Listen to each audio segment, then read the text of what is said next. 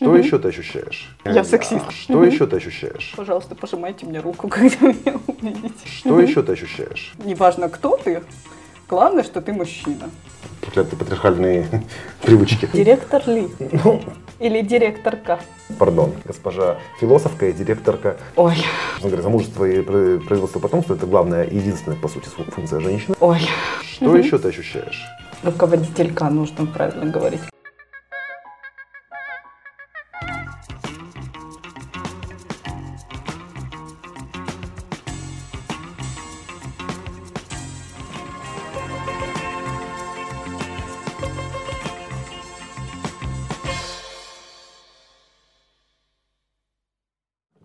Привет, дорогие друзья! Привет. Здравствуйте. А, Мы вновь с вами. Это выпуск эм, подкаста «Зеленый базар». На- Мы, кстати, не спрашивали еще нашего нового соведущего, да, что он думает про наше название. Да. Но сейчас мы сначала друг друга представим. Итак, сегодня с нами о- и с вами Оля Веселова, философ, директор разных фестивалей, включая Арбатфест. А, И, э, да, хохотунья номер один в моей жизни. А, номер два уже была в нашем А, подкасте. Была, да, наша соведущая позапрошлом выпуске. С нами сегодня Анвар Мухаммедгалиев. ам, И это тот случай, когда ты сталкиваешься с человеком, который явно знает больше тебя. А, Это, это, это Анвара. единственный случай в жизни Оли. Так-то она вообще, конечно, это вообще всех рвет. Да. Но от Анвару она уступает первое место. Нет, ну на- я хотела сказать, что это усредненно. Вот э, каждый, кто сейчас смотрит э, наш подкаст, будьте уверены, Анвар знает больше вас. Потому что у него есть официальное звание самый эрудированный человек в Казахстане. Он э, чемпион ЧГК, если вы не знаете эту аббревиатуру, как и раньше я. Это что, где, когда? Легендарная игра. Спасибо большое. Я прям даже не знаю, как отреагировать на такие комплименты. Скажу лишь, что наш третий сегодня ведущий, соведущий, это Мадим Амбетов. Все его знают, Спасибо большое. В том числе Анвар. usual. в том числе и я, да. Спасибо. А, и вот такой чудесной компанией мы начинаем а, запись нашего очередного выпуска. А, ну, все-таки спросим, да, у Анвара? Мы Мгм. называемся, взяли себе название «Зеленый базар». Как ты думаешь, почему? Ну, у меня есть, конечно, Пашот же- вас знает. Но есть, конечно, интересная версия, возможно, перспективная, что слово «базар» как-то связано с тем, что можно много говорить и на разные темы. Вот. А насчет того зеленый, ну, не знаю, может быть, вы поддержите Greenpeace, все экологичные начинания в этом мире. Однозначно. Ну, в первую очередь, это, конечно, эм, отсылка к Алматинскому зеленому базару и Ну, нашей алматинской это ассоциация первого уровня, не Да. стал ее проговаривать, да, это понятно, конечно же. На самом деле зеленый базар это потому, что мы, на самом деле у нас, видите, базар, мы все друг друга перебиваем, и Оля в зеленом, собственно. Если бы у нас был э, патриархат здесь, то был бы красный базар в честь моего топа. А сегодняшняя тема, кстати, прямо связана с патриархатом, матриархатом и прочими сопутствующими вещами. Я предложил... Хатами. э, Хатами, да. Моя патриархата с краю. А, Я предложил тему, э, коснуться, затронуть э, тему гендерного равенства, да, то есть и всего, что с этим связано, но никак не мог понять, как конкретизировать. А Оля, будучи нашим главным бойцом креативного фронта, она предложила специализацию этой темы, да, то есть э, уточнение этой темы, как Ну, она будет звучать. В принципе, э, как вы, наверное, успели заметить, надеюсь, что вы смотрели предыдущие э, эпизоды нашего подкаста, в принципе, мы поднимаем глобальные темы, но через какие-то креативные индустрии. Собственно, поэтому... И через наш локальный контекст. Да. М, Собственно, мы поэтому тут и собрались. И точно так же и феминизм мы хотели бы рассмотреть с, под ракурсом того, как женщины э, художники, творцы существуют сейчас, э, э, создают сейчас контент, креативят контент Мгм. сейчас. И есть ли различия между мужчинами и женщинами-креаторами? Или все-таки мы живем в ситуации равенства возможностей?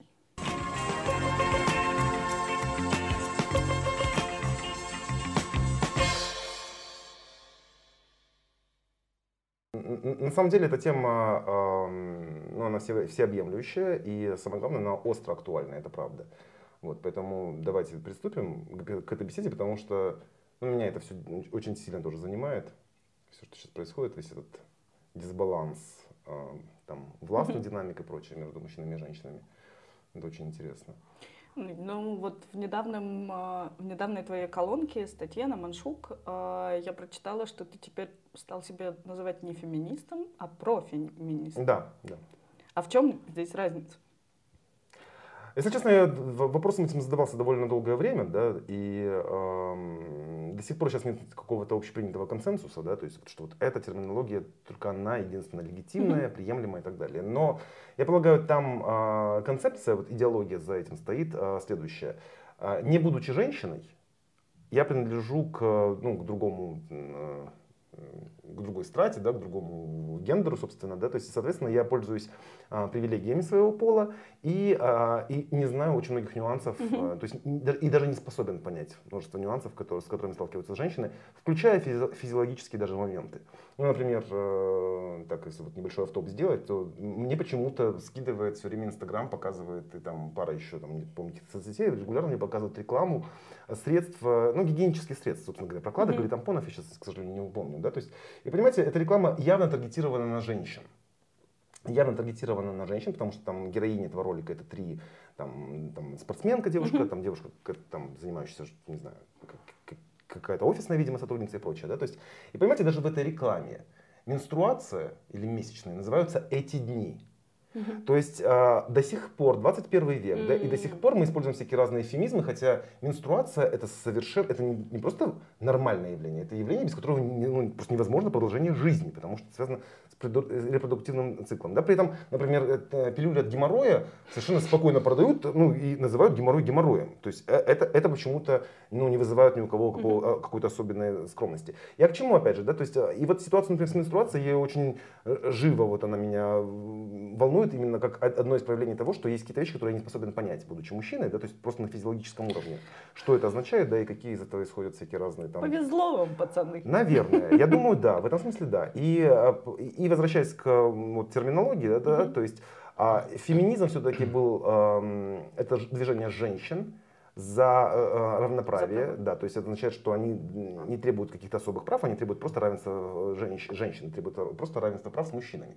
Соответственно, то есть, и учитывая, что корень, то есть, ну, латин, на латыни, да, фемина, даже, собственно говоря, женщина, да, да то есть, а, в этом смысле а, называть себя профеминистом, то есть это означает поддерживающий. Поддерживающий, спасибо, mm-hmm. да, спасибо. А, это означает, что я а, разделяю эти ценности, но не претендую, то есть не вторгаюсь со своими привилегиями mm-hmm. вот в эту сферу тоже mm-hmm. и не присваиваю это себе. То есть это как бы держать определенную ну, такую учтивую дистанцию. Я думаю, что это нам и более адекватно, потому что действительно, насколько бы ты не был э, феминистично настроен, угу. а, но даже у тебя очень часто, я признаюсь, э, проскальзывает какой-то, опять-таки, это из разряда сытый никогда Голодного не поймет не голодного. Да, это вот да.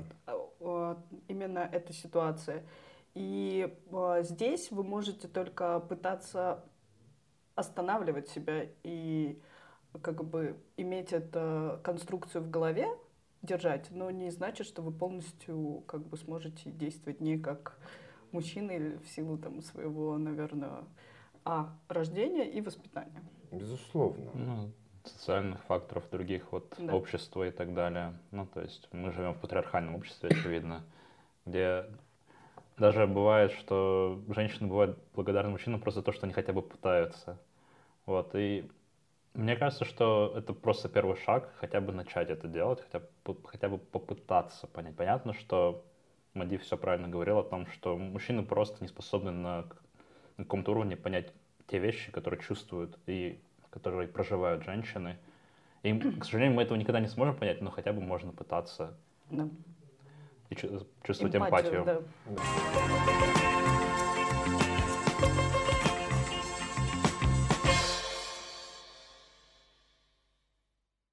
А, надо признать, что креативные индустрии, они какую-то такую инверсию совершили. Именно вот в креативных индустриях, что эм, раньше в женщины присутствовали в искусстве как чаще всего модели, угу. да, как сюжет для э, поэм, А для а, художников, конечно же, там, для вд- В качестве музы, музы, да, вдохновительницы, да. вдохновительницы и так далее, то сейчас эта ситуация меняется, и мы становимся больше творцами. И а, так интересно, что вот эта вот история м, про то, что мы часто на портретах а, изображены, женщины, я имею в виду, а, в классическом искусстве, говорит о том, что в принципе женщина очень часто задумывается, и ее поведение обусловлено тем, что на нее смотрят. Когда одеваемся с утра, мы всегда это, это уже настолько вшито в наш код, что мы неосознанно это делаем. Ну, тому очевидно, да, есть масса причин, да, то есть, вот, во-первых, са- сам- сам- в в самих условиях патриархата женщина воспринимается на самом деле как объект там, купли-продажи, да, то есть замужество там и все остальное, то есть, собственно говоря, замужество и про- производство потомства это главная и единственная, по сути, фу- функция женщины. А, И, а, и понятно, что в, в- в- в- это- вот в этой патриархальной парадигме, да, то есть эта женщина является объектом, который, то есть предметом, который сначала там отец им владеет, потом он передает в семью мужа, да, то есть и потом дальше уже, там, если она женщина вдовеет, она потом становится собственностью сына, ну, по сути. Вот, и отсюда же вот эта вся, весь этот культ женской красоты, который Мгм. требует, чтобы объект, чтобы вот этот предмет хорошо выглядел, товарно выглядел. Мгм. Да, то есть, и, кстати, а, эйджизм туда же уходит, да, Да. потому что важно для быть очень молодой, чтобы ты была все еще предметом на этом рынке, да, потому что если ты там старая, да, грубо говоря, то... Да, у- скажем прямо, Да. я уже не в кондиции. сейчас все поменялось в этом смысле, то есть ты, ты в порядке была бы и во времена средневековья, на самом деле. Ты в отличной форме, и у тебя все, еще- все твои еще ре- репродуктивные годы впереди, а, а эта функция больше всего и ценилась, да, то есть способна ли женщина рожать детей, да, то есть э, и сколько там, и сколько из них выживет и прочее, прочее, прочее. То есть на самом деле у всех тех вещей, которые мы сейчас начинаем воспринимать уже как не, а, ну, то есть как странную норму, как норму, с которой мы не готовы мириться, да, то есть они все исходят из вот этих представлений устоявшихся, да, стереотипов о роли женщины, да, то есть это сейчас сильно все меняется. И отсюда, кстати, возникает вопрос, вот, ну, ты женщина в креативной индустрии, Мгм. мало того, ты, ну, как мы уже упоминали, ты директор, да, то есть Ярбатфеста, то есть несколько еще разных А мероприятий. директор ли? Ну, Или директорка? А, а, окей. Хороший вопрос, хороший вопрос. Я бы предпочел устаревшее слово директриса, но а, а, оно не укладывается в общую самую канву. У феминитивов сейчас все-таки есть определенная внутренняя логика, Да. поэтому директорка, пардон, госпожа философка и директорка Оля Веселова. Ну, Ну вот насчет э, феминитивов, э, это сейчас все-таки... Ой. В общем, Хотим ли мы пойти туда? постмод- Я постараюсь коротко. Давай. Постмодернистская философия строится на том, что а, наше сознание обуславливает язык. Мгм. И это я вижу очень сильно в отражении а, сейчас вот феминитивов.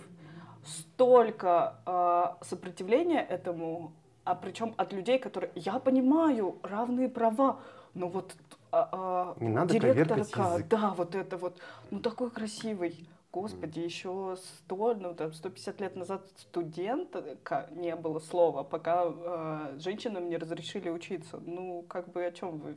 Нормы языка следуют э, за, э, Ну, за развитием общества. Да. И да, это режет мне. Я довольно редко их использую, честно, но э, только потому, что у меня инертный мозг, а не потому, что я не хочу этого использовать. И, э, И это твоя индивидуальная особенность, а не потому, что ты женщина. да. Но, в принципе, я эту концепцию очень сильно разделяю. Я не требую... Конечно, у, э, тоже здесь очень часто в- мы граничим с тем, чтобы заклевать кого-то другого, например, мужчин, да? И поэтому каждый волен выбирать, какое слово ему удобнее использовать, и поэтому я никогда никого не одергиваю, например, когда меня не так называют. Ну и в то же время я понимаю, когда человек уже говорит мне директор, я другим а, взглядом на него смотрю. Я понимаю, что у него ценности чуть-чуть прогрессивнее, чем у большинства пока а, населения. Когда человек тебе обращается директорка. Да. ну вот еще касательно феминитивов и их роли в лингвистике, да, есть Мгм. лингвистическая теория, имеющая очень много смысла о том, что э, чело- э, человека человеком а, в плане личности делает еще и язык во многом. Да, и есть э, языки, которые называются гендерно-нейтральными, например, да, а есть языки, где ген- гендерность указана, например, условно немецкий, испанский, да, там, там Французский. французский, там есть женская форма слова, Да. там мужская форма слова, да.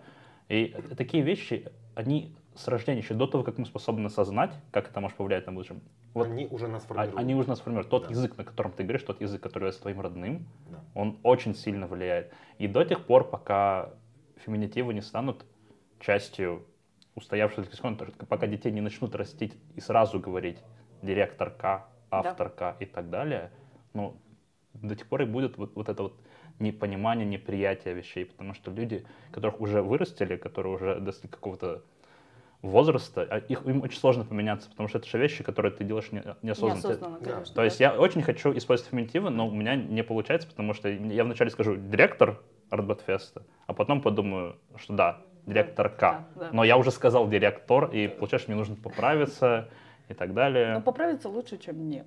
Но я, Я еще человек, который здесь... сильно поправился последние дни карантина. Ну, и возвращаясь к нашей теме креативной, и как бы почему важно, мне кажется, еще в этом смысле поговорить, э, что в Казахстане, как я вижу и Мгм. с тем, как я сталкиваюсь, больше женщин в индустрии работает э, среди арт-менеджеров и так далее. И это подтверждает там исследования не конкретно казахстанские, у нас не сильно развито это эм, исследование в этой области, но российские подтверждают, а, что в принципе экстраполировать можно на все СНГ, на постсоветский э, регион, а, что арт-менеджмент это женское лицо. И это у меня есть теория по поводу этого, не знаю, мы в ходе подкаста э, развенчаем ее или нет, что э, креативная индустрия это хобби, которые стали профессиями. А, зачастую э, это какой-то крафт, э- э, это э, какие-то, ну вот искусство, но серьезным занятием-то сколько начинает считаться. И то до сих пор многие говорят, ой, лишь бы не художником стал родители, да? И так далее. А там в реестре профессий нет э, художников как э, отдельно, свободных художников как отдельных.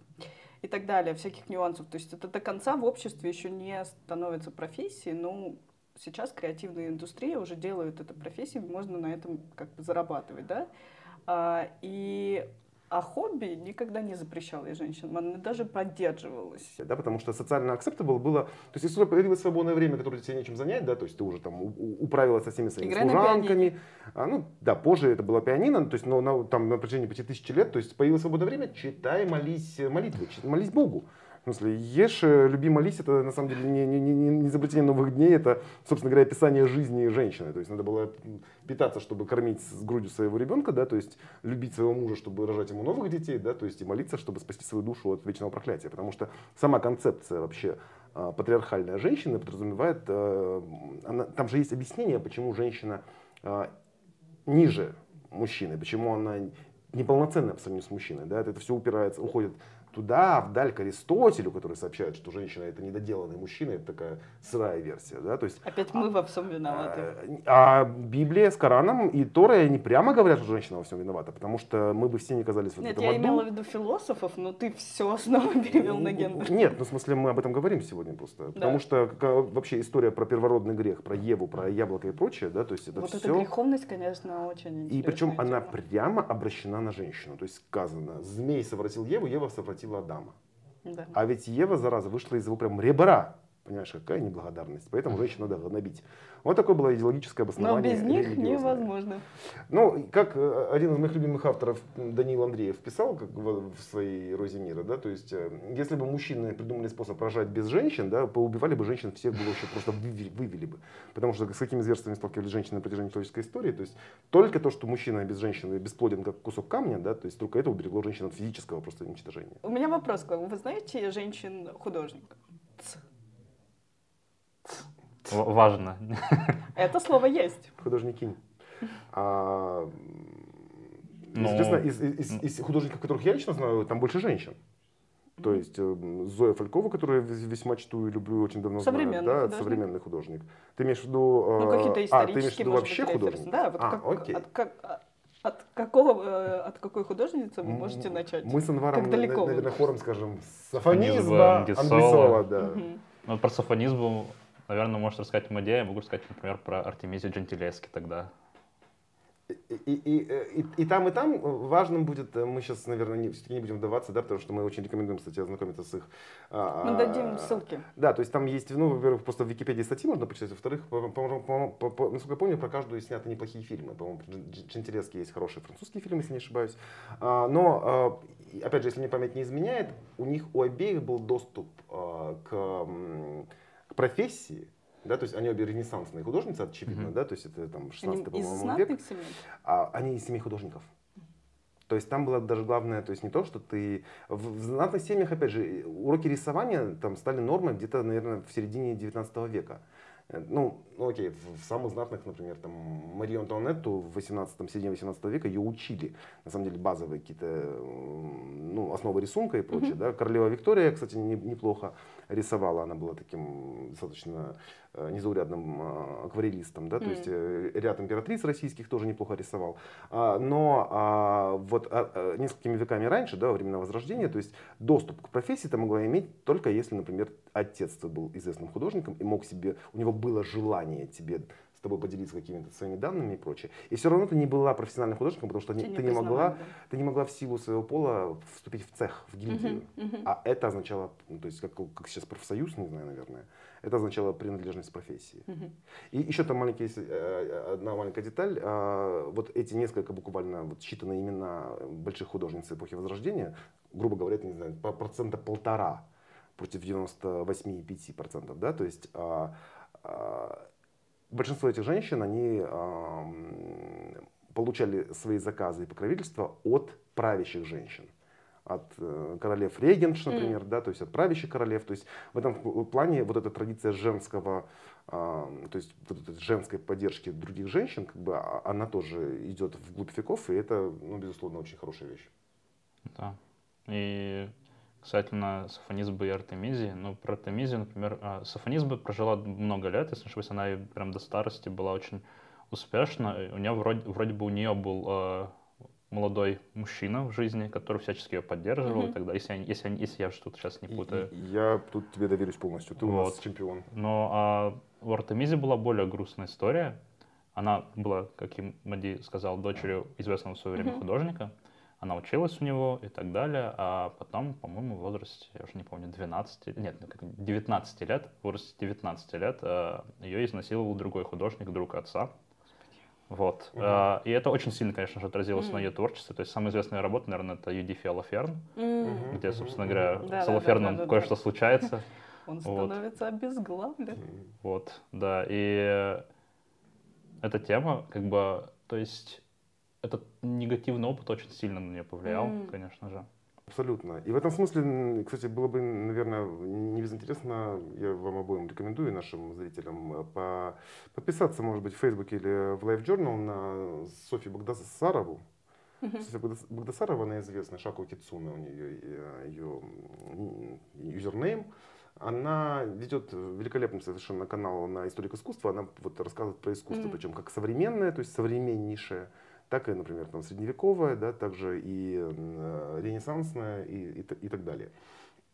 И она в том числе там делает, например, очень хорошие подборки, например, женщин. Да, то есть, и там у нее, то есть женщин-художников, художниц, пардон, проклятые патриархальные привычки.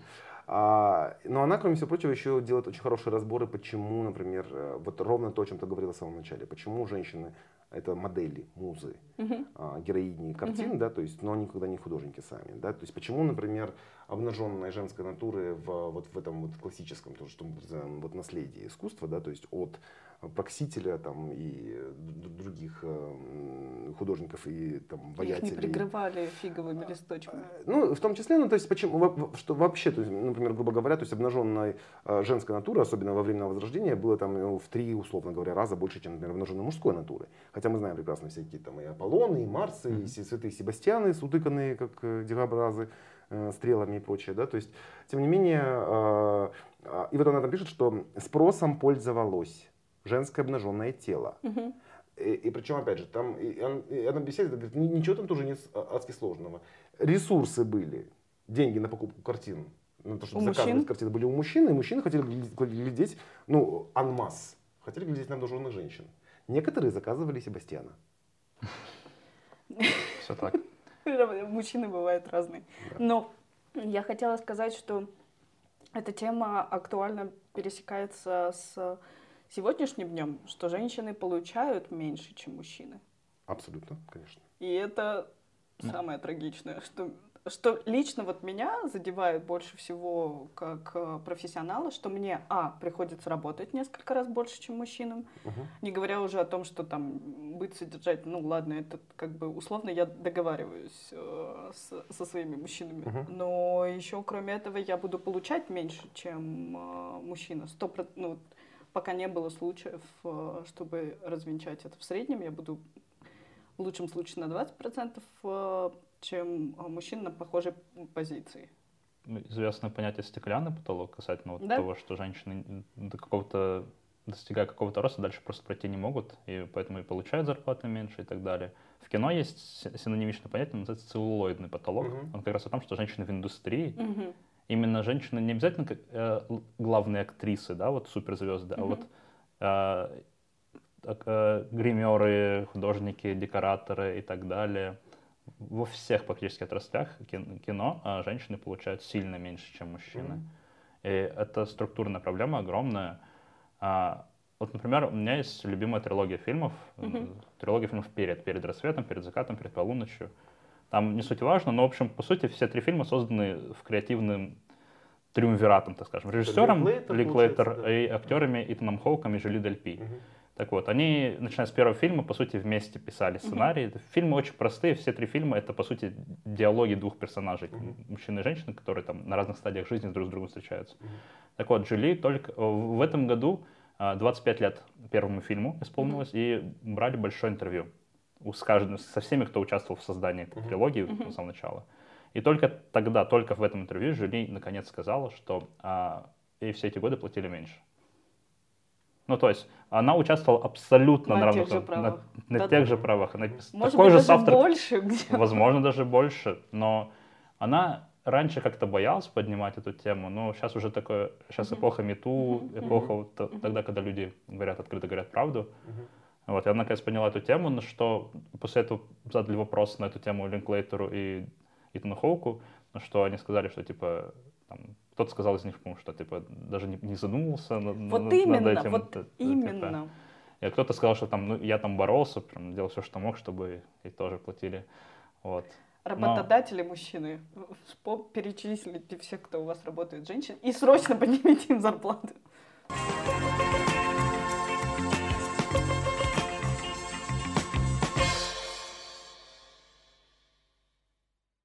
Кроме разницы в э, зарплате, то есть, э, что Мгм. еще ты ощущаешь? Потом, ну, вот я просто вспоминаю, что, например, же, э, тебе часто приходится, например, с, с- с- разными муниципальными властями, например, иметь дело, да, то есть с чиновниками, и там тоже, я так понимаю, что очень все непросто. И в первый раз, когда меня позвали выступать на 8 марта не за то, что какие мы женщины прекрасные, а о своих проблемах, ам, это, был, а, это было для КБТУ. Мгм. А, там есть такой Акулов, профессор был раньше. Михаил Акулов, да. м, по-моему, перешел уже в другое. место. И, и меня тогда это... э, я выступила, но мое, наверное, выступление было такое, а и вообще, как я феминизм воспринимаю, что это, да, это борьба за женские права, но для освобождения и мужчин тоже. Что Мгм. на самом деле на мужчин очень сильно влияют стереотипы, ну, начиная со школы. Если ты э, носился вме- наравне с пацанами и, то, и задел случайно э, горшок разбился, то в первую очередь подумают на Мальчишек. пацанов, а не на тебя. Вот, а ты будешь также на первой партии сидеть и улыбаться отличницей. А, Это личный опыт или, или Да. это какой-то контрпример? Это личный опыт. Но на женщин на самом деле больше. Это пр- про- просто есть дисбаланс. На мужчин тоже, на всех оказывает это в человеческой, наверное, природе выживание, да, сильный гнобит слабого. Но в последнее время я стала, может быть, осознанность моя стала больше, и я стала больше сама выходить из того, что это ненормальная ситуация. Uh-huh, uh-huh. И часто я сталкиваюсь с тем, что, например, мне не подают руки. Хотя по этикету женщина подает первую руку и... А, ты имеешь в виду для приветствия, для да, рукопожатия? Да, рукопожатия. Ну, Какие-то угу. такие, конечно, там э, в глобальном смысле все равно, если у меня есть, э, э, если ты профессионал, у тебя есть возможность достучаться. У тебя на это угу. займет больше времени, может угу. быть, тебя не сразу будут э, воспринимать серьезно. Например, я даже читала какие-то статьи относительно того, что женщины, выпрямляйте волосы. Э, человека с прямыми волосами воспринимают серьезнее. Я такая, господи, чтобы Вау. я каждый раз Вау. выпрямляла волосы перед... Я, конечно, подумаю, но не буду этого делать. Ну, э, я лучше интеллектуально как-то начну превосходить, чем э, выпрямлять свои кудрявые прекрасные волосы. А, вот. И это где-то работает. Там вырез не тот, э, ты так не так посмотрел. Не так... Потому что в, в любом случае мы инстинктивные существа, и для нас инстинкт э, продолжения рода первичен. И он, ну, мы часто не задумываясь этим делаем. И, например, я могу флиртовать с кем-нибудь из вас, угу. находясь вполне в деловой ситуации, угу. когда мы записываем для вас подкаст, да. Но я это делаю возможно, не э, безосознанно. Угу. И, может быть, и э, человек напротив меня тоже безосознанно со мной флиртует. У нас срабатывает элементарный э, инстинкт. Но это не значит, что мы перестаем быть профессионалами в этот момент. Потому что человек это очень многослойное существо. Но бывает, что тебе это вменяют в... То есть мужчина может от шуточки, этот мачизм, наоборот, uh-huh, больше uh-huh. его в, в прайде, в стае поднимает. Ну, общественно это одобряется, такое да, поведение. И да. Да, не только одобряется, оно как бы приветствуется, приветствуется да. да? А, а если женщина себе это позволяет, э, то она кокетка, э, легкомысленная, легкомысленная да. и, и непременно хочет за тебя замуж. Непременно. Вот вообще, как бы, неважно, кто ты, главное, что ты мужчина. Особенно в Казахстане. Вот, э, с, этим, с этим приходится сталкиваться. Это усложняет мою жизнь, это точно не добавляет радости в моей жизни. И чем э, глубже я в это погружаюсь, чем больше я это начинаю осознавать сама как женщина. И ну, ну, скажи мне, пожалуйста, вот это вот осознание... Не знаю, что с этим делать. Это осознание, оно же тебе помогает, например? То, ну, то есть, а, грубо говоря, смотри, какой процесс, да? То есть ты сначала начинаешь замечать какие-то вещи. Да. То есть ты для этого восприним... до этого их воспринимала как норму, не обращала на них внимания и так далее. Потом ты начинаешь, когда ты там, не знаю, погружаешься в эту тему, ты начинаешь их замечать. А замечая, тебе становится все сложнее и сложнее с ними мириться. Да. Да, то есть э, ты на каком сейчас этапе? То есть, э, а потом уже следующий этап, этапе... это уже там, где ты начинаешь говорить, там, типа, а, это ненормально, господа, давайте прекратим, да, то есть... Да, ну... я пока не пришла к... Угу. Вот, на самом деле, почему я так в паузу вышла, потому угу. что я не знаю, а, какая адекватная реакция, что я э, тоже, я очень эм, эмпатичный человек. Я угу. тоже понимаю, что эти люди, может быть, не хотели, мужчины, меня задеть лично, действительно. Угу у них есть какой-то свой бэкграунд, какое-то воспитание, общество и так далее. И они, может быть, мимолетом это как-то э, сказали. Но и это э, меня... Во-первых, я стараюсь, чтобы это меня не задевало, с одной стороны, но с другой стороны, я понимаю, что это все равно ненормально. Э, и как, как правильно это преподнести для своих коллег-мужчин, я не знаю до конца. И, а самое э, в этом прикольно, что креативная индустрия, вообще ООН называет толерантность uh-huh. важным фактором для развития креативных индустрий. А, то есть в обществе, в котором а, низкий уровень толерантности, с большей вероятностью плохо будет развиваться креативная индустрия. И uh-huh. в этом смысле то место, где в котором я работаю, та сфера, в которой я работаю, она должна, по идее, быть самой толерантной. Но даже среди этой самой толерантной э, среды мы находим ну, какие-то такие проявления. Вот я очень печалюсь за других женщин, которые находятся там в более каких-то а, сферах, консерва... опять Да, там банковский, например, э, да. сектор. Я раньше писала про банки, помню, как э, дрожала и ходила на интервью или там Марченко мог сказать что-нибудь про колготки или еще что-нибудь. Марченко в последнее время вообще высказывается по Он, при- поводу и без он, повода, я да. думаю, что блестящий специалист, но такие высказывания тоже бывали. А, по-моему, в Швеции там открыли на телефонную линию, Мгм. где женщины могли позвонить и сказать, пожаловаться на mansplaining. Как вы думаете, что кто чаще всего звонил? Мужчины, которые звонили в службу, в службу поддержки Объясняли, и объясняли, почему это неправильно, почему и что не так в мэнсплейнинге.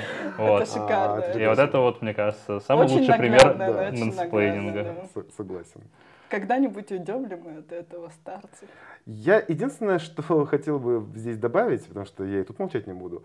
а, э, мы все хотели бы прийти, Оль, в то место, где мы сможем друг друга перебивать просто потому, что мы грубые создания, нахальные, да, а не потому, что у нас разные, ну, то есть разные Да. количество власти, в конце концов, в руках. Потому что все, все-таки Набор неравенство хромосом. это про власть в, в социальном смысле. Да? То есть кто располагает большим количеством ресурсов, кто располагает большим Да, количеством конечно, то есть, конечно. рычагов управления и прочим. Вот. И поэтому мы можем э, стараться да, то есть, каким-то образом а, э, этого идеала достичь э, там, своим э, самообразованием, да, то есть изучением терминологии, там, отслеживанием своих реакций и прочее, прочее. Но пока не будут исправлены базовые вещи. Одна из важнейших это то, о чем ты сказал, это pay, э, pay gap, да, это Мгм. разница в зарплатах, когда не будут исправлены базы, базовые, ба- банальнейшие вещи, да, то есть дискриминация женщин по половому признаку, да, то есть мы не окажемся там. То есть вот этот процесс э, достижения вот этой полного, полного равенства в обществе, он, он охватывает не только наши там, мысли, поступки, слова, Мгм. он охватывает совершенно базовые вещи, да, то есть право на работу, право на, на одинаковую зарплату при там, одинаковых условиях, да, право на образование и так далее и тому подобное. Да, поэтому я думаю, что вообще наша главная задача это двигаться в сторону исправления вот всех, выпрямления всех этих крифт, да, то есть вот и, и- и там, и тут, и здесь, и, и направо, и налево, да, то есть э, каждый работодатель, который э, осознанный, прогрессивный, он просто должен понимать, что этот вот соблазн всегда существует платить женщинам меньше. Потому что они соглашаются на меньшую зарплату, потому что они поставлены все, все, всей системой в такое положение, что там, они чувствуют не вправе требовать большую зарплату, потому что там, опять же, декрет, дети, там, домашняя работа, приходится уходить пораньше и прочее, прочее, прочее. Но это самовоспроизводя... самовоспроизводящиеся модели, да, то есть Мгм. а, и да, наверное, нужно какой-то не- некоторый уровень какого-то, не знаю, может быть, даже какого-то гражданского героизма, да, чтобы, невзирая на соблазн платить меньше, платить этой сотруднице, например, столько же, сколько ты платишь сотруднику на такой же позиции. То есть, э, и, и это должно быть, везде и всюду, да, то есть, это, конечно, почему э, профеминисты очень сильно поддерживают феминисток, потому что они активно борются. А, ни- ни- Никогда, то есть ни- никакие, никакие власти никогда не, не делили своей властью, своими ресурсами просто под, от Конечно, доброты душевной. Да? То есть это всегда надо выбивать, э, отвоевывать такие вещи. Я устал mansplaining ом заниматься, manterrupting ом. Давайте разбавим эту вашу мужскую компанию еще одной девушкой Супер. Хорошая идея. и позвоним а, в первую очередь, наверное, очень большого специалиста в э, креативной индустрии э, в принципе и в Мгм. Казахстане в частности, а, практикующего, человека, имеющего специализированное арт-менеджерское образование, преподающий арт-менеджмент Мгм. и очень хорошей моей подруги Гали Корецкой.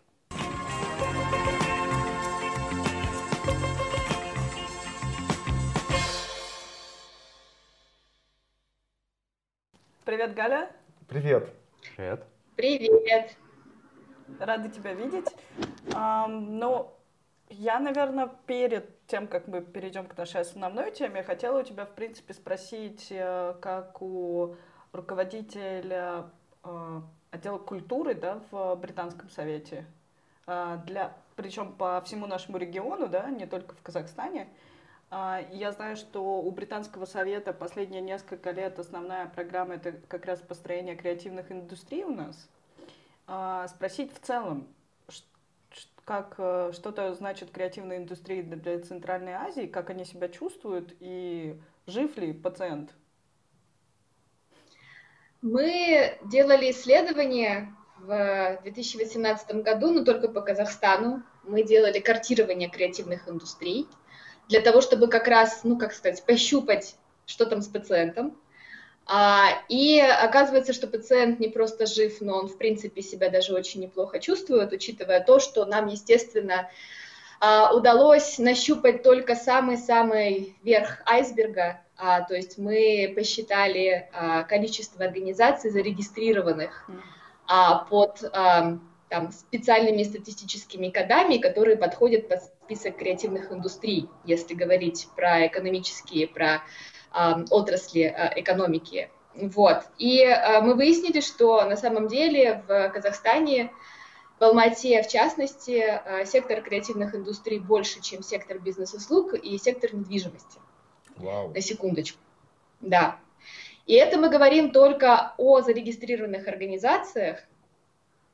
И это мы говорим только, ну, как бы, естественно, мы не знаем, эти организации находятся в каком состоянии, рабочем или нерабочем, но мы э, знаем по своему нетворку, по а, проектом а, по всей Центральной Азии, что этот сектор намного больше, потому что незарегистрированных деятелей, а, бизнесменов намного больше. Поэтому мы говорим реально о очень большом, ну, наверное, скажем так, явлении в Центральной Азии, которое никто не мог, наверное, до этого более или менее прощупать, потому что до этого там культура и сектор креативных индустрий всегда относился к а, сфере досуга и развлечений.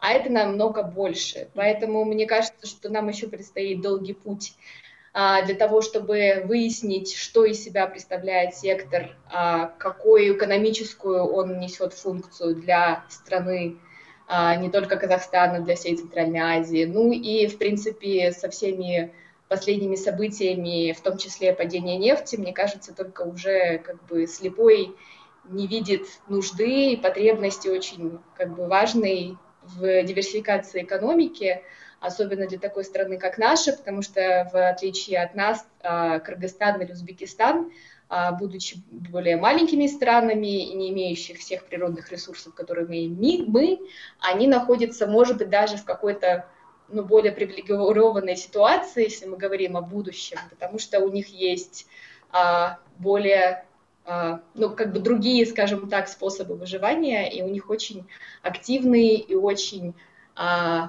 проактивный, я бы сказала, сектор креативной индустрии, а, который даст нам еще всем, так сказать, покажет нам еще всем.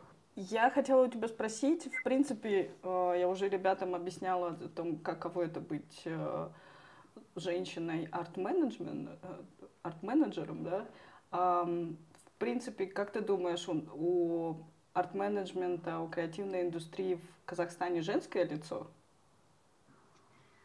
Э, ну да, в основном женское лицо. Но я бы сказала, что это не из-за того, что а, есть какая-то особая потребность в женском прикосновении у этой сферы. Э, мы на самом деле очень много на эти темы разговаривали с, с разными коллегами, и мы так или иначе, наверное, приходим к выводу о том, что, ну, по крайней мере, у нас в постсоветском пространстве, в Казахстане в частности, почему так много женщин в этом секторе, почему а, так много а, как с творческой, так и более как бы, да, предпринимательской точки зрения, почему так много женщин? Просто потому что креативная индустрия и сектор культуры не является престижным сектором. А, когда а, мои коллеги из Великобритании а, просят, например, сделать как можно больше проектов или в других проектах сделать больше акцент на женщину в искусстве и культуре, я говорю, давайте, может быть, мы наоборот сделаем что-нибудь про мужчин и культуры, потому что, мне кажется, это они нуждаются в поддержке сейчас.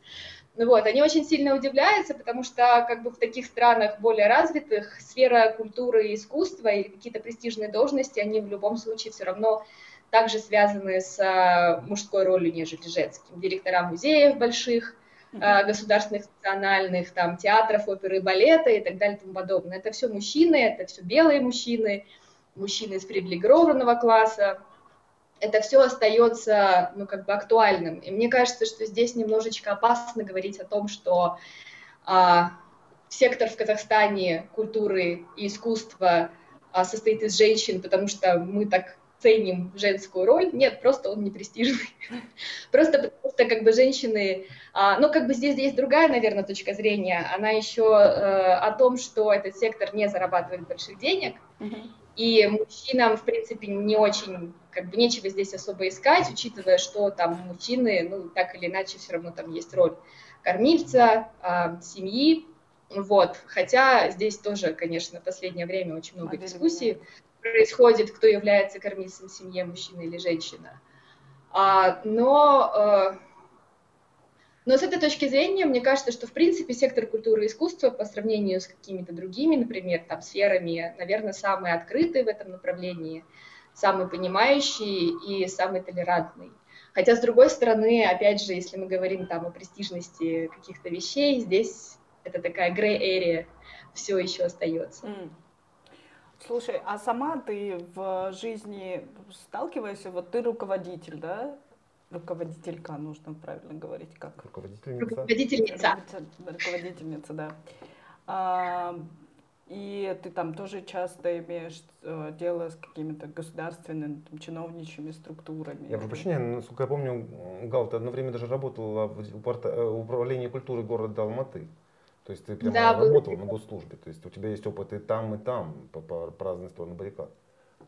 Сталкивалась ли ты с каким-то ущемлением своих прав по половому признаку и вообще с чем-то, с дискомфортом каким-то? Может, не, уч... не конкретное ущемление прав, но какой-то дискомфорт? Мне кажется, это такой вопрос, Гал, извини, пожалуйста, но мне кажется, такой вопрос, он вообще, это не вопрос никогда. А что? Ну, в смысле, Точно? Это, это утверждение. абсолютно уверен, да, что Гал, Гал, Гал Вы знаете просто... себя лучше, чем мы. Это, это правда. И просто тут скорее будет вопрос, то есть готов, чем ты готова с нами поделиться? Ну, я человек, который работает в международной организации. А, это международная организация а, как бы основные посылы из толпы этой международной организации Британского совета а, основаны на гендерном балансе, на а, общем доступе ко всему и всея. Ну, то есть, как бы я достаточно нахожусь совершенно в других условиях, нежели, например, там другие работники, да, отрасли, потому что это, ну, просто как бы очень важная часть нашей работы, всех наших проектов. Мы всегда очень четко это все соблюдаем. Поэтому моя, как бы, как я себя чувствую, будучи женщиной в управляющей должности в Британском совете, офигительно. А, то, что касается моей работы в управлении культуры, это было достаточно давно, это было 2013-2014 год, если я не ошибаюсь. Я, ну, наверное, это же, знаете, тоже такой вопрос, э, когда раньше, еще там лет пять назад или четыре года назад меня спрашивали, сталкивалась ли я с каким-то гендерным, с гендерными вопросами в своей жизни, я говорила всегда нет, потому что мне кажется, что мы, женщины, сами не всегда себе отдаем, что это случается. Да. То есть сейчас прошло какое-то определенное время, и со всем вот этим как бы нойзом, всем этим шумом, который случился в мире за последние буквально два года, мне кажется, mm-hmm. да, если может чуть больше, ты стал, становишься, ну как бы, ты, ты, ты, ты отдаешь больше себе отчетов в происходящем, начинаешь замечать какие-то вещи. Поэтому, возможно, я с чем-то сталкивалась, просто я думала, что это нормально. Вот, возможно, какие-то вещи сейчас мне уже не покажутся нормальным. Ну вот, например, просто элементарный пример, пример он не относится к, там, к моей профессиональной деятельности, хотя, наверное, каким-то образом относится. Вот эта вот привычка, когда ты сидишь э, либо в компании друзей, либо где-нибудь там на совещании, где угодно, и заходят мужчины, начинают за руку друг другом знакомиться, здороваться, смотреть как бы в глаза, а тебе говорят, типа, здрасте. И хорошо, они в этом случае тебя посмотрят в глаза, иногда не смотрят. И меня, в принципе, никогда в жизни это не коробило. Но, боже мой, сейчас на самом деле меня это начинает просто выводить из себя, и ну, что-то что происходит, какие-то вещи, потому что в такие моменты ты просто чувствуешь себя пустым местом. И э, я думаю, что еще, ну, как бы, нам предстоит, нам, женщинам, предстоит какие-то вещи э, исследовать и изучить, и как-то попробовать потестить на себе, потому что я могу, наверное, даже про себя сказать, что каким-то вещам я еще, может быть, еще какие-то вещи я не осознала и не привыкла к ним. Галь, знаешь, когда мы обсуждали вот нашу тему, потому что у нас сегодня ну, довольно осознанно, довольно рыхлая тема, потому что мы хотели поговорить и о том, и о другом, и о третьем. А, один из таких постулатов, который вызвал наши внутренние споры, да, он был о том, то есть э, вообще способны, то есть женщины, они более творческие, менее творческие, или на самом деле это не имеет никакого значения, пол? Ну, мое личное мнение, что вообще ни значения это не имеет. Ну, в смысле, если говорить о, о гендере, то моя личная позиция – это гендерный баланс. Я не хочу никакие привилегии оказывать женщинам только потому, что я родилась женщиной. Но я не хочу, ну, в смысле, я очень четко даю себе отчет в том, что у мужчин очень тоже много стереотипных ситуаций, как бы, в которых они ну, чувствуют себя очень некомфортно, вот, и мне кажется, что вот это выделение на мужчин и женщин, на привилегии, не привилегии, это как бы, ну, такая вещь спорная. Uh-huh. С другой стороны, э, с другой стороны, просто из-за того, что женщины были действительно в неравной ситуации, ну, просто очень-очень много веков подряд, возможно, сейчас идет вот этот перекрен, и просто уже из каждого утюга абсолютно везде, вот как бы вот эти вот призывы, которые, ну, иногда даже просто бесит и коробят, но опять же, я всегда ловлю себя на мысли, что, наверное, ну, э, стоит потерпеть, э, стоит э, достигнуть такого состояния, когда ну просто ну уже все об этом знают, ну просто уже это стало ну настолько уже просто понятным, очевидным, что э, это ну как бы впитывается, не знаю, новым поколением просто уже на уровне там ДНК. Вот может быть тогда придет как бы да этап, когда мы сможем как бы немножечко успокоиться но параллельно с этим э, какие-то стигмы на поведение мужчин или там какие-то вещи о том, что это мужчины такие сики, а женщины такие сики, потому что они мужчины или женщины, мне кажется, это не очень а, эффективный э, ну, как бы, тема дискуссии или диалога или дискурса. А у меня был еще Спасибо. вопрос, наверное, не впрямую связанный с нашей темой, а в принципе, как ты думаешь, как, как сильно пострадали креативные индустрии вот за время карантина, пандемии, и как быстро они восстановятся? А, Мое ощущение, что они одни из первых восстановятся. Как ты думаешь? Ой, очень, очень разные спорные сейчас идут как бы а, разговоры между знакомыми нашими из Центральной Азии, с нашими партнерами. А кто-то действительно говорит, что да, быстрее всего креативный сектор восстановится, потому что он более э, адаптивный, потому что он маленький, потому что у него в его как бы распоряжении нет таких больших финансов, поэтому там можно немножечко притихнуть и поужаться на там два каких-то там три месяца и потом начать э, существовать. Я намного больше переживаю сейчас не за предпринимателей, я намного больше сейчас переживаю за культурный сектор, потому что, ну, как бы это а, те, кто сейчас условно, ну, как бы развлекает и поддерживает свою аудиторию, организовывает онлайн-показы, диджей-сеты, флешмобы, какие-то, не знаю, другие вещи – за которую он совершенно не получает деньги, естественно, но так как миссия этих организаций культурных, это, по сути, как бы держать вот этот контакт с людьми, и этот контакт с людьми а, а, реализовывать, создавать условия да, для того, чтобы люди приходили и были вместе, испытывали что-то вместе. А вот эти вот организации, театры, культурные площадки, а, концертные площадки, фестивали, вот мне кажется, они, конечно, пострадают больше всего, потому что сейчас, несмотря на то, что сейчас они находятся на передовой и очень активно работают, они последние, кому разрешат выйти из карантина. Вот, они выйдут все из карантина в, э, в разгар лета. Это, в принципе, по умолчанию мертвые как бы, да, месяцы для культурной жизни. Что там будет в сентябре, когда условно все мы проснемся и будем готовы посещать какие-то культурные мероприятия, вот, я, честно говоря, прям не знаю. Мне, мне за это искренне страшно. За креативный бизнес не очень страшно, а за культурный сектор прямо страшно, потому что ему никто, по сути, не, не поможет. Спасибо. Спасибо. Посмотрим, как будет разворачиваться ситуация. Спасибо, что да. уделила нам время. Спасибо вам, что меня набрали. Была вас рада видеть. Давай. Спасибо большое. Пока. Пока. Пока.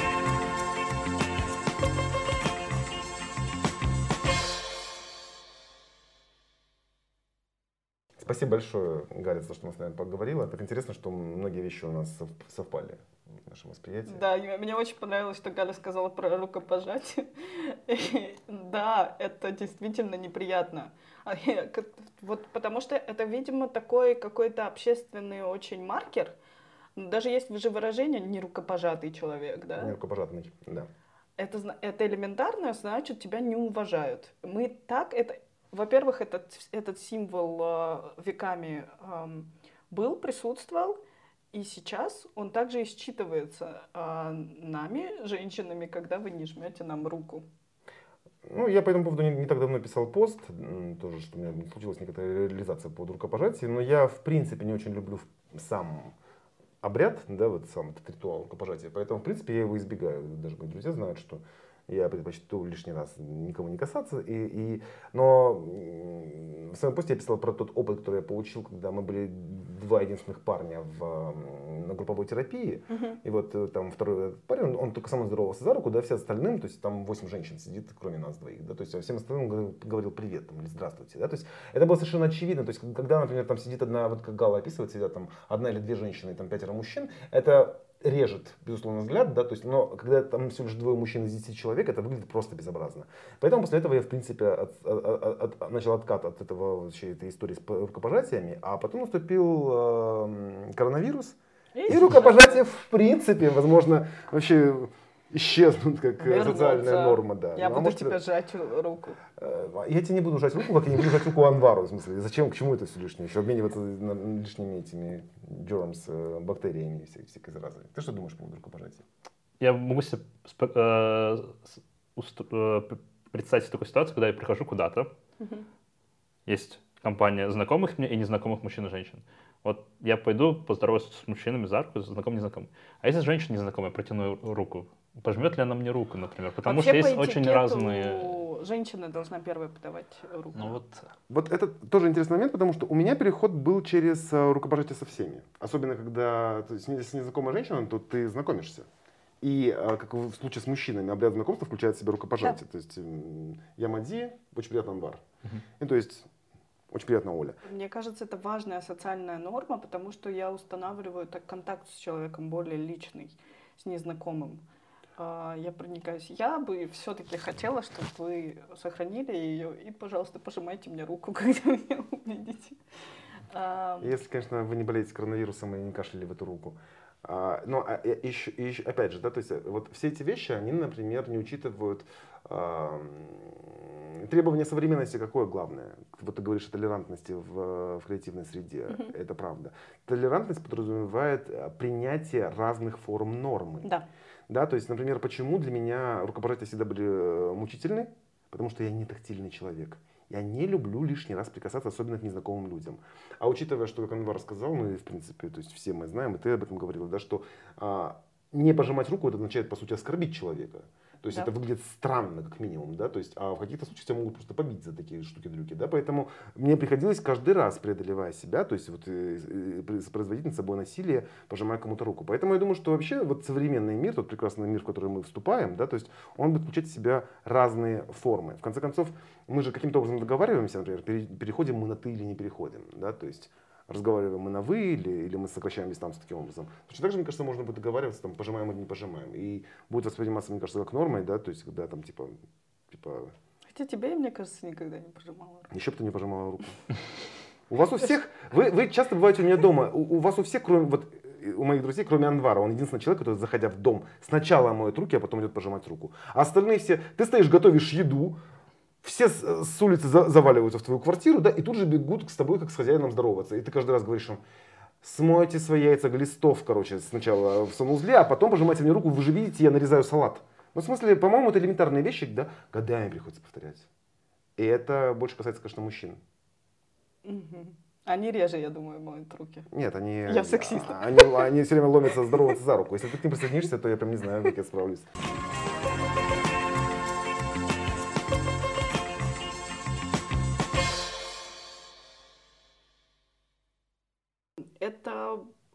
Отличная новость э, с одной стороны и печальная тенденция с другой стороны. А, Прям заинтриговала, давай уже быстрее рассказывай, что там, что там, что там. А, Вы знаете такого художника казахстанского, как Александр Угай? Да, конечно. А такую художницу, как Алмагуль Минлибаева? Да, знаем. Мы ссылки на их работы дадим в описании подкаста. Вдруг кто-то не Не знает. надо угрожать нашим зрителям. А, и вот эти замечательные представители современного искусства э, родом из Казахстана стали финалистами, в шорт, попали в шорт-лист Мгм. а, престижной премии из Гонконга Sovereign а, Asian Art Prize. М, Поздравляем, здорово. Да, они поборются за главный приз, э, м, самую престижную премию, и, по-моему, 30 тысяч долларов. А, И здесь это круто, я очень за них рада. Другое, почему не в Казахстане? Почему у нас нет премии? И почему у нас нет такого уровня признания для э, художников? Гала, по-моему, по этому поводу неплохо высказалась. Вот, э, да, что это не очень престижно. Не очень престижно. А, а в мире это престижно. Порадуйтесь в очередной раз, что казахстанские таланты находят э, реализацию за рубежом. Признание, да, на международной арене. Надеюсь, эта тенденция будет меняться, и надеюсь, что мы создаем... У нас, в принципе, была там Халык Арт Прайз был а, недавно, но премия прошла один, единожды.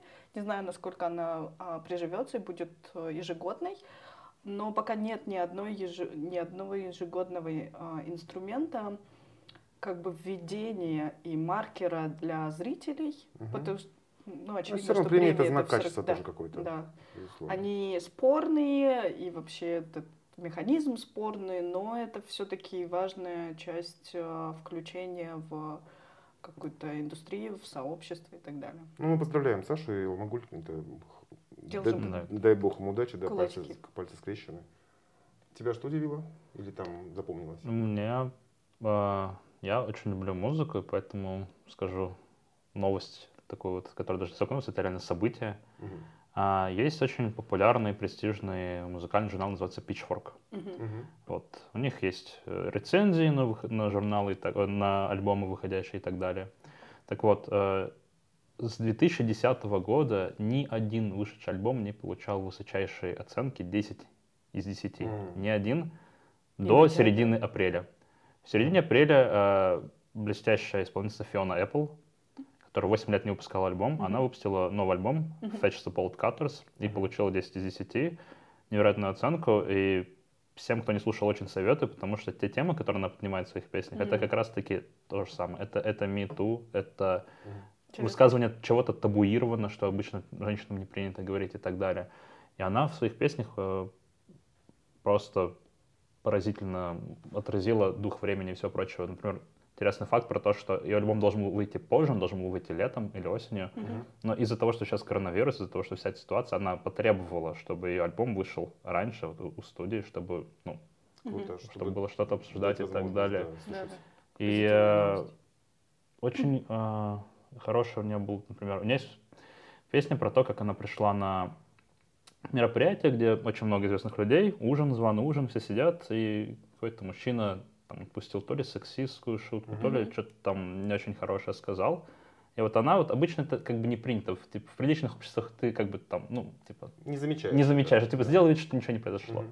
А она высказала свое мнение, и вот человек, который- с которым она пришла, он, ну, судя по контексту песни, был не очень рад. И она Мгм. поет kick, kick me under the table all you want, I won't shut up. То есть ты можешь сколько угодно пинать по словам, я, не буду молчать на такие вещи. Я, весь этот альбом о том, что Fetch the Bolt Cutters — это э, принесите болторезы, болторезом будем открывать двери, будем сносить Мгм. все, потому что это как... э, Не нужно в себе держать это, и нужно... У меня Ну, есть это, песня... кстати, очень типичная ситуация. Я часто попадала в ситуацию, когда мне говорят, ой, ну не начинай. Или там закатывали глаза, что я не так себя веду как-то в обществе, не так, как принято человеку, моему спутнику, там, неважно в каких мы причем взаимоотношениях. Да-да, не это закатывай глаза, Мэдди. Много говорит о динамиках, опять же, между полами. А я хотела спросить, а кто там делает оценку в этом журнале? а, Ну, очевидно, Ты, критики. ты имеешь в виду, какого пола был, например, человек, который послал оценку или нет?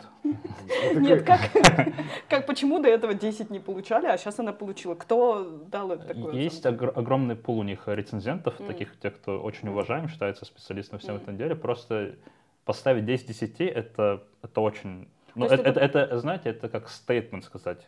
То есть... Но э, получается, все а, единодушно дали десятку Нет, этому это человек, человек, который поставил эту рецензию, то есть э, э, э, э, поставил эту оценку, написал рецензию, значит, его оценка и рецензия были приняты журналом. М. То есть, понятное дело, что... позиция журнала. Да, то есть журнал подтверждает, он опубликовал на своем сайте, что да, вот по, по версии журнала Pitchfork 10 из 10. И, что, кстати, еще добавлю, есть сайт-агрегатор Metacritic, там просто агрегат всех рецензий со всех журналов и так далее. Мгм, мгм. И до сих пор на данный момент это самый Лучший э, ре- результат за всю историю музыки, самая высокая усредненная оценка по всей- всех рецензий всех журналов за всю историю у альбома Fiona Apple. Поэтому обязательно послушайте. Ну да. Он очень хороший. Да, послушайте, я помню, как она дебютировала в середине 90-х годов. Она уже тогда была, конечно, совершенно удивительная девушка, то есть не, похожая. Хотя в то время появились и Аланис Моррисет, да, то есть там Шерил Кроу и прочее, да, то есть Фиона Apple отличалась. Мгм. вот, конечно, спасибо за эту наводку, надо будет обязательно ее послушать.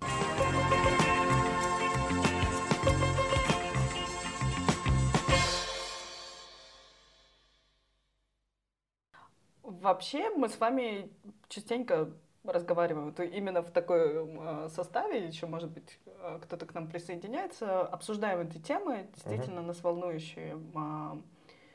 И мне вот интересно ваш взгляд, наверное, что вас поражает в этом больше всего? В чем женщины больше всего а, для вас ущемлены, и Мгм. что это для вас, ну, как, как сенсация такая? Ну вот э, есть такая вот политика. а, а, я начну из- издалека, наверное, немного. А, Например, когда составляют списки в музыкальных школах, да, композиторов, творения которых надо изучать, да, Мгм. там практически никогда нет женщин. И в Британии там какая-то журналистка подняла этот вопрос, на что ответили, ну, вы знаете, жен- неужели женщины не писали музыку? На что преподаватель, естественно, мужчина, ответил, конечно, писали, но вот на- настолько шедевральных произведений, как у композиторов мужчин, как бы э, сказал этот преподаватель, не было. Ну, на самом деле, э, в, этом, э, в это очень сложно поверить, потому что Конечно. просто есть известный пример про то, что почему э, многие произведения популярных, даже в свое время очень популярных женщин, композит, композиторок, пианисток, не Мгм. сохранилось, потому что у них не было условий, чтобы сохранить для будущего Мгм. все свои произведения и так далее. Да? Но я хочу на- начать вообще вот зай- зайти супер издалека. А, наскальные рисунки. Первый, первый вообще, вот, наверное, возможно, пример изобразительного да. искусства в принципе. Да? Всегда, Граффити. всегда считалось, что наскальные рисунки делали мужчины. Ну, потому что там изображена охота Мгм, и так далее, и так далее, и так далее. И только где-то несколько лет назад а, один ученый задумался, ну, что очень странно, наверное, почему, почему, почему только мужчин рисовали. И он исследовал очень интересную вещь. Я, кстати, не знаю, насколько она вот сейчас мы статистически подтвердим или нет. Мгм. А, в среднем у людей, у, мужч- у мужчин а, безымянный палец обычно сильно длиннее, чем указательный. У женщин он обычно примерно безымянный и указательный пальцы примерно одной длины.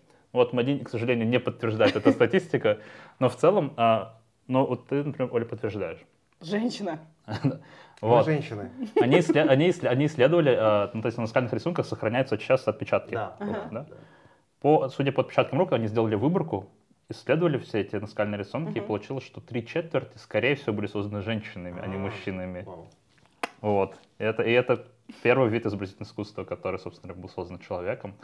Но об этом люди не задумываются, потому что люди, глядя в прошлое, а, смотрят да. на все взглядом мужчин, да, там. Да, да. То есть даже да, чтобы, чтобы, чтобы понять такие вещи, нужно для начала хотя бы сделать допущение, а почему нет? Абсолютно. И потом проверить и Да, перепроверить. перепроверить. И это всегда поражало на самом деле, потому что, ну, невероятно, еще, еще один забавный случай. Была художница Кэролин Луис Дейли. Она не особо, не особо была известна в свое время, но тем не менее, в чем забавная история с ней? Очень долгое время а, ее картины приписывались мужчинам. М. различным мужчинам, каким угодно мужчинам. Причем один из этих мужчин даже не был художником.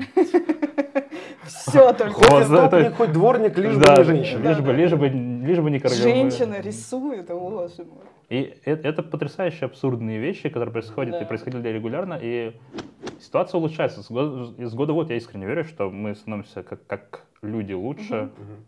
Стараемся хотя бы это делать, но все равно таких вещей очень много. Да. И- но я хотел бы сказать, век. что давайте работать дальше, и я уверен, что ну, если не мы, то наши дети, возможно, будут лучше нас. Невозможно, а точно должны быть лучше нас Да. Во всех вопросах.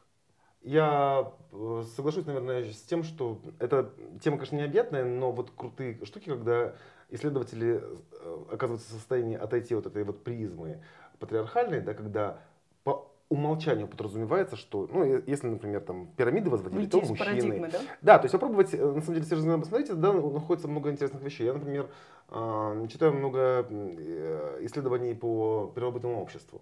И выясняется, что, оно, например, то есть многие наши представления о том, как оно было устроено, они не соответствуют реальности. Да? То есть, вот, в смысле, э, фа- факты с, с этими представлениями не бьются. Да? То есть Мгм. рассказы о всяких брутальных мужиках, которые там били, там в шкурах, которые били там по башке там это самое, женщину Как, э, нет? дубиной, да, и уволакивали за волосы ее в пещеру, оказывается, это все не подтверждается никакими научными данными. А научные данные подтверждают другую картину о том, что И все первобытные не себе- общества, не собирали. э, первобытные общества были совершенно другими, что, потому что Равноправными? А, они были матриархальными скорее даже.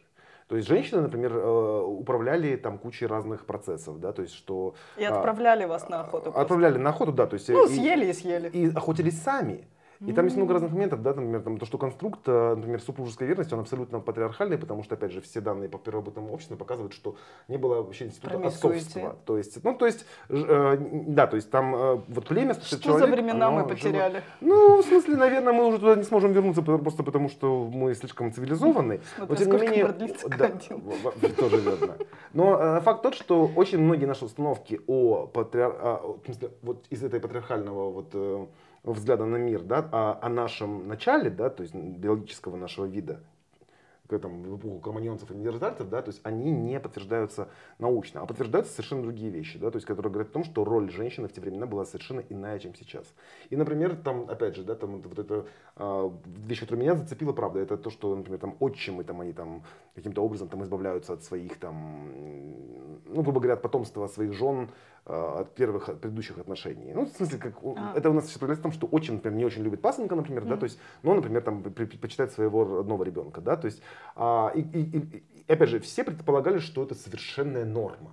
Ну вот что так вот заведено, и вот, и вот, например, там новый лев, приходя в прайде во власть, там его загрызает всех львят А, да. предыдущего льва и так далее. Но опять же данные показывают, что скорее всего на самом деле а, шанс заполучить женщину, у которой уже есть ребенок в первобытном обществе, а, то есть приобретался через этого ребенка. То есть мужчине, чтобы подобраться к матери, нужно было сначала наладить отношения с ребенком этой Да, матери. прикольно. Да, и, кстати, говорят, что а, а, отсюда вообще выра- выра- выросла куча разных социальных наших норм, да, то есть вообще, то есть э, от института брака до а, отношения к детям, как, э, то есть а, до, до- до отцовства как явления. М.